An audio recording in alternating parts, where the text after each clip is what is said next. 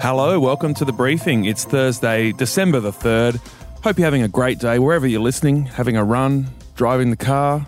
Jan Fran's joining me. It's a happy Thursday. It is a happy Thursday, and today you're looking at ankle bracelets, Tom.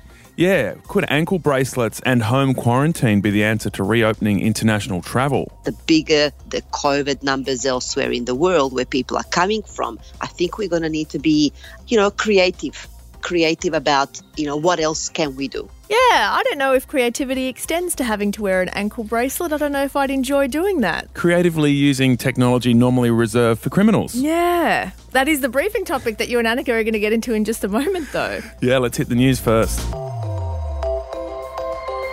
WeChat, the Chinese social media platform, has overnight removed a message posted by Scott Morrison. Yeah, so the PM posted this message on Tuesday evening in response to the fake image that was tweeted by a Chinese government official days earlier, which showed an Australian soldier attacking an Afghan child. Scott Morrison wrote that Australia's ability to deal with issues in a transparent and honest way is a strength of this country, the way a free, democratic, and enlightened nation should be, and that the doctored picture doesn't diminish respect or appreciation for Australia's Chinese community. Yeah, well, it doesn't look like WeChat liked that post because last night the social media platform took it down and they posted a company statement in its place. So the statement says that the post involved the use of words, pictures, and videos that would, quote unquote, incite, mislead, and violate objective facts, fabricating social hot topics, distorting historical events, and confusing the public. Yeah, I can imagine the Chinese wouldn't have liked those words free, democratic, and enlightened. They seem like they could be a little bit of a, a jab. Well, yeah, and look, speaking of free, democratic, and enlightened, staying in the region and sort of with China, three pro democracy activists who are all in their 20s have been jailed for organising the Hong Kong protests, or at least one of them. 24 year old Joshua Wong was sentenced to 13 months in prison for organising a protest near the city police headquarters in June of 2019. Agnes Chow, who's 23, and Ivan Lam, who's 26, both got 10 and 7 months sentenced respectively for a similar role in that protest.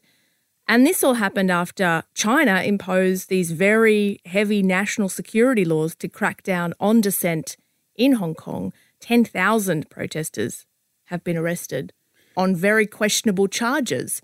So, in terms of quashing dissent and things that China doesn't like, they have a have a bit of a record here. Yeah, it's pretty um, tough news for those activists. We in the Australian media interviewed lots of these people during those protests, and they sort of they look so strong and defiant, standing up to the Chinese authorities, and now they're going to be in jail. And they're so young; they're all in their twenties. Britain has become the first country to approve the Pfizer BioNTech vaccine with a mass rollout to begin next week. In our battle against the virus, help is on its way. Today is a triumph for all those who believe in science, a triumph for ingenuity, a triumph for humanity, and I want to thank everyone who's played their part in this achievement. Yeah, pretty exciting announcement. That was Health Secretary Matt Hancock announcing the approval of the jab, which has proved 95% effective in trials. BioNTech CEO Ugur Sahin has told CNN this is a major turning point. This is really, of course, a very important milestone. So it will be the first time that people outside of clinical trials will get access to our vaccine. And we believe that it is really the start of the end of the pandemic. The UK has ordered 40 million doses. Um, it says that they will be rolled out as fast as they can be made in Belgium. Elderly care home residents, staff, and also frontline healthcare workers are going to get the first 800,000, uh, which are due in the coming days. Yeah, Australia will import 10 million doses of this vaccine, enough for 5 million people, but we're going to have to wait till March. Um, our health minister put out a statement saying the approval in the UK was great news, but our approval was due late January and then the rollout beginning in March. Uh, here's Dr. Chris Moy from the Australian Medical Association. There will be monitoring of how it goes, and we'll just make sure it allows Australia to observe to make sure that the next phase of implementation and, and giving out of the vaccine is smooth and safe. You sound a bit salty that we're getting them in March. Not happy? I think I'd like to get it next week, like the UK are. Yeah, fair enough. Look, I think we're doing quite well, though, in terms of our COVID cases. We're probably not a priority in terms of which country gets the vaccine first. Yeah, that's an interesting point. It's those other countries with massive infection rates that that need it most. Yeah. And for us to open our borders, we actually need them to sort it out more than we need us to sort it Yeah, out. Yeah, exactly. I, I also think that there has to be a sort of a uniform rollout at some point. Otherwise, international travel just can't resume in the way that we've known it. And Australia's officially out of recession. Today's increase in the September quarter of 3.3% is the largest quarterly increase in GDP since 1976. Okay, the Treasurer, Josh Frydenberg, sounding very happy there to give us those numbers. He said that a huge rise in household consumption, so that's basically individual Aussies spending their money. Uh, he said that's what drove the better than expected result. Yeah, so it is worth noting that this 3.3% increase follows a staggering 7% decrease in the last quarter. So, as Josh Frydenberg said, we are bouncing back very fast, but this technical economic definition of being out of recession might not feel like reality or the reality a lot of Australians are living. Yes, the economy is growing again, but it's still less than halfway back to where it was pre COVID and pre bushfires. And it won't get back to where it was until well into next year. Yeah. But we have, you know, passed the definition of a recession being over because we're not in negative growth anymore. Yes, on paper. And I think as well, March next year is going to be an interesting month because that's when JobKeeper stops. And that's when we really start to see uh, some of the effects of people not having access to that money and what that actually looks like. So, you know, let's just stay cautiously optimistic here, but wait and see what happens. Sounds good. And would you eat chicken nuggets, Thomas, made in a lab?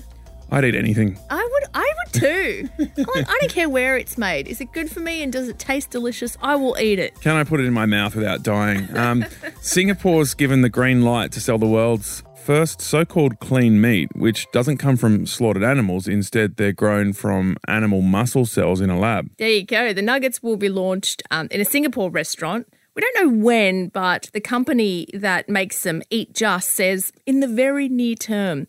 So this company once costed the nuggets at 50 US dollars each, which I don't know if I would pay 50 US dollars each for a single nugget. Uh, but now it says that it can sell them at a price that is similar to, you know, ordinary but premium chicken nuggets So the question is, why would you want one of these when you could have an actual chicken nugget? from Macca's. well, you know, oh, the animal slaughter is a big one. Yeah, well, there's there's the animal side of things, but there's also the environmental side of things, which is uh, one of the main points here. Basically, land clearing for meat production has devastating environmental consequences for biodiversity. Um, it's also part of the climate change problem because it removes you know trees from the earth. So, producing meat and other protein in labs is going to be part of a more sustainable future for this world where we have almost 8 billion people wanting Yeah, to be fed every day. right. And the more we do that, the cheaper they become. So you're not paying 50 bucks for a chicken nugget. What would you pay? One dollar? Yeah, a few bucks. All right, we'll catch you tomorrow, Jan. Annika's about to join us as we look at new technologies for quarantine.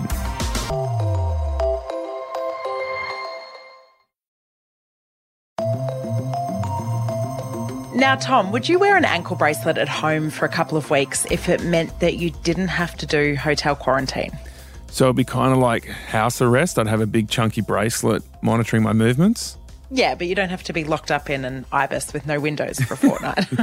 Yes, definitely. I, I would much rather do the quarantine at home. yeah, look, it doesn't sound like a great prospect either way, but if it means that it's a good way to get home, all those return travellers stuck overseas, this could actually be an option. There was a, a national review into hotel quarantine, and it said ankle bracelets could be one of the solutions to hotel quarantine. Look, I'm just going to let th- those uh, experts who are going to work on these options do their job. I expect them to be innovative. I expect them to think about new ways of doing things, and they'll bring that back to the National Cabinet. Yeah, since March, there's been a pretty innovative way of doing it in Hong Kong, where they've been allowing travellers to home quarantine and not using a big chunky ankle bracelet like in prison, but a bracelet on your wrist that you scan into a phone app. And that system seems to be working there. Hong Kong's got very low case numbers. I kind of like what they got in Poland, Tom, where it prompts you to send a selfie to authorities from wherever you are to prove that you're not breaking quarantine. But look, there are a lot of options. So let's explore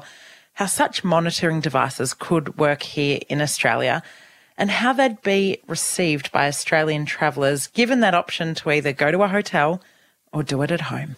Yeah, so Prue O'Donnell's a 24 year old Melbourne expat. She's just got home from London. She's staying at the government quarantine facility in Howard Springs. It's in a rural area near Darwin, and this facility has previously been used to house asylum seekers. Prue, what's it like there? Uh, Howard Springs is really nice, actually. Very basic facilities, but the whole setup is quite nice. So we were walking up until about day five. We are allowed to walk every day, but unfortunately, a few people tested positive. So they've just retracted that to just help with the social distancing. You can go out on your balconies and sunbake and enjoy the weather it's yeah really quite nice. Compared to a hotel i would definitely much rather be here because you can get some fresh air you can chat to people who are your neighbours and yeah makes the days go quicker for sure. Now prue as lovely as it is it is a little bit primitive and of course it's not home. So would you prefer to be in your house wearing an ankle bracelet monitoring you for two weeks or where you are now? I would have said ankle bracelet before i came here just because i would have been with family or you know in a familiar surrounding but probably here actually because everything's catered for you. They're constantly checking on you with like medical health mental health and it's quite warm actually. I'm from victoria and it's not always that warm so. Wow quite surprised by that reaction. Is it is there also something about the idea of an ankle bracelet that's a bit of a turn off? Uh not really. I think it's just the the fact that people are in it with you so there's people around you who are doing the exact same thing, have come from very similar situations. So you kind of come together on that. Wow, quite a surprising reaction from Prue there, Annika. I know, I'm kind of tempted now. Maybe I'll take a holiday to Howard Springs. Yeah, well, let's find out more about the bracelet technology. Dr. Marietta Martinovic is a criminologist at RMIT. She's done a PhD on electronic monitoring. Marietta, how do you think this monitoring technology could solve the hotel quarantine challenge? Uh, look, electronic monitoring um, has been in use in Australia for more than 30 years. Uh, and there's been a lot of experience uh, by various state governments in its use for offenders, so people who have broken the law and have proven to us that, they cannot be trusted. What we are talking about now is a very different type of use of electronic monitoring solutions for people instead of hotel quarantine. That's very very different. Um, the devices are different the technology are different and of course uh, you know there are privacy implications etc etc so do you think it's a good idea or do you have such grave concerns that you think it's maybe not the best way forward? Look, Tom, I think it is a very good idea. I think hotel quarantine is a good solution, but only for maybe a few thousands of people at a time. If we are thinking about bringing back many more thousands of people, we know that there's at least, you know, 35,000 Australians stranded overseas still. We also, at some point, want to start bringing back some uh, university students who were studying with us and there's more than you know 100,000 of those if we're looking at those big numbers hotel quarantine in those massive numbers is not going to be possible. It's not economically sustainable for the government uh, nor for individuals. And i think we've got to think outside the square and yes i think it is a good idea. You touched on some of the issues with this sort of technology and of course one of them is privacy. We're giving up a lot for keeping people safe. So is it okay to give up these sort of freedoms, will the government be able to see, for instance, what room we've been to? Look, n- nobody can see anything. There's a probably about five, six different solutions out there. So, one is a smartphone like device, another one is an app, and there's a third one, which is like a kind of a hotel something you would wear in a hotel, fancy hotel when you're scanning your drinks instead of having to, you know, have a credit card with you. Uh, thin bracelet. Uh, so there's a few different solutions that involve absolutely zero tracking, actual tracking. It's pretty much saying you are within the realms of your home, doesn't record any information. So, personally, I don't have any issues about any of that. And I think you're supposed to be at home anyway. You do the right thing for two weeks and off you go. In terms of how much devices like this can cost, we're seeing people fork out $3,000 for hotel quarantine. Up until recently, the government was paying that, uh, taxpayers were. So, how much could a system like this compare? Would it save the government money? Look, absolutely. It would have to save government money, otherwise, it wouldn't make much sense. Although one needs to also say that people would probably prefer themselves to be quarantining at home instead of in a hotel right? So that needs to be said. People who I've spoken to, and I said to you, there's about five or six different companies out there that have what they call our solutions uh, to the crisis. Uh, they're all saying between 20 and I would say $100 per person for quarantining for two weeks. So we're looking at a much, much cheaper alternative to the, you know, 3000 that you've just mentioned. Okay, you mentioned there were five or six solutions and you talked about three of them one involving a smartphone, another one involving an app, and then a wrist bracelet like you'd use in a hotel. At the start of this conversation, we're hearing about ankle bracelets, which were a lot more like we hear about prisoners using. So, what do you think of those solutions? How would they work, and what would be the issues there? Look, I certainly would not be advocating uh, for the technology which is worn by offenders. First reason is that, that this is very expensive technology, and the whole point of the technology is that it's worn by people who, like I've said, you know, have proven to us that they cannot be trusted. So we have some very serious uh, violent offenders, sex offenders on this technology. I mean, this is certainly not the technology that we should have for people who are self quarantining. It just doesn't make any sense. Also, this technology is much more expensive it kind of defeats the purpose of us trying to be economically sustainable. And you know, it looks bulky. It's you know pretty hard to wear. I mean, I've worn that technology myself. You know, you kind of feel it when you're sleeping. It's not kind of you know what the message that we want to be sending to the world. I don't think other countries are using the other technology. So countries like Singapore and Hong Kong, um, also parts of India now, are using different technology. And I can tell you, and this is the the wristlet-like technology, very thin, the one that's worn, like I said, in some hotels. And look, people don't seem to have any complaints about it. The, the, numbers of COVID cases have not increased. In fact, they've plateaued. They've started to let masses of people back in, you know, domestic workers, permanent residents, etc., particularly in Singapore. I think that these are the lessons that we certainly could be learning.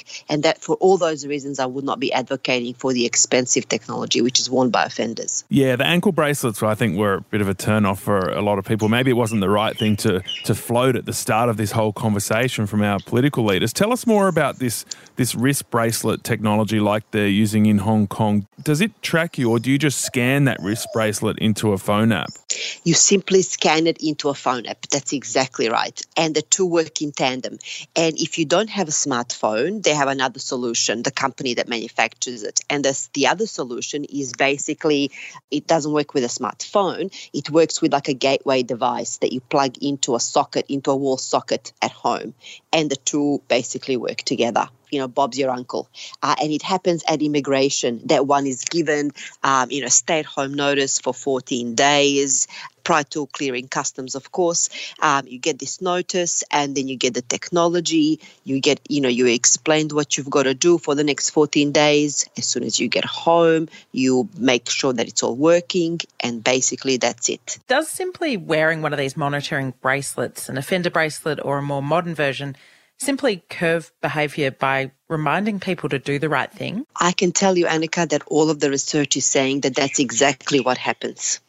That as soon as you put one of these things on, and this is, of course, in the offender space. So, if we know that this works in the offender space, why wouldn't we have a trial and have a look at how this could work in the COVID space? But the bigger the numbers of people coming back, and of course, the bigger the COVID numbers elsewhere in the world where people are coming from, I think we're going to need to be, you know, creative, is what I'll say. Creative about, you know, what else can we do? That was Dr. Marietta Martinovic, a criminologist at RMIT.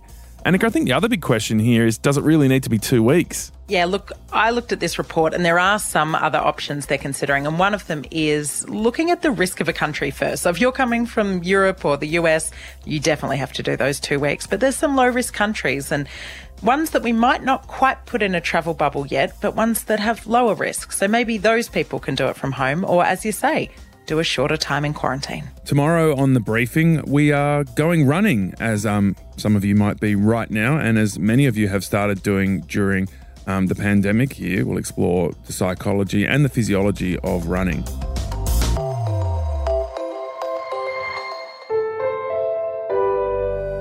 A Podcast One production.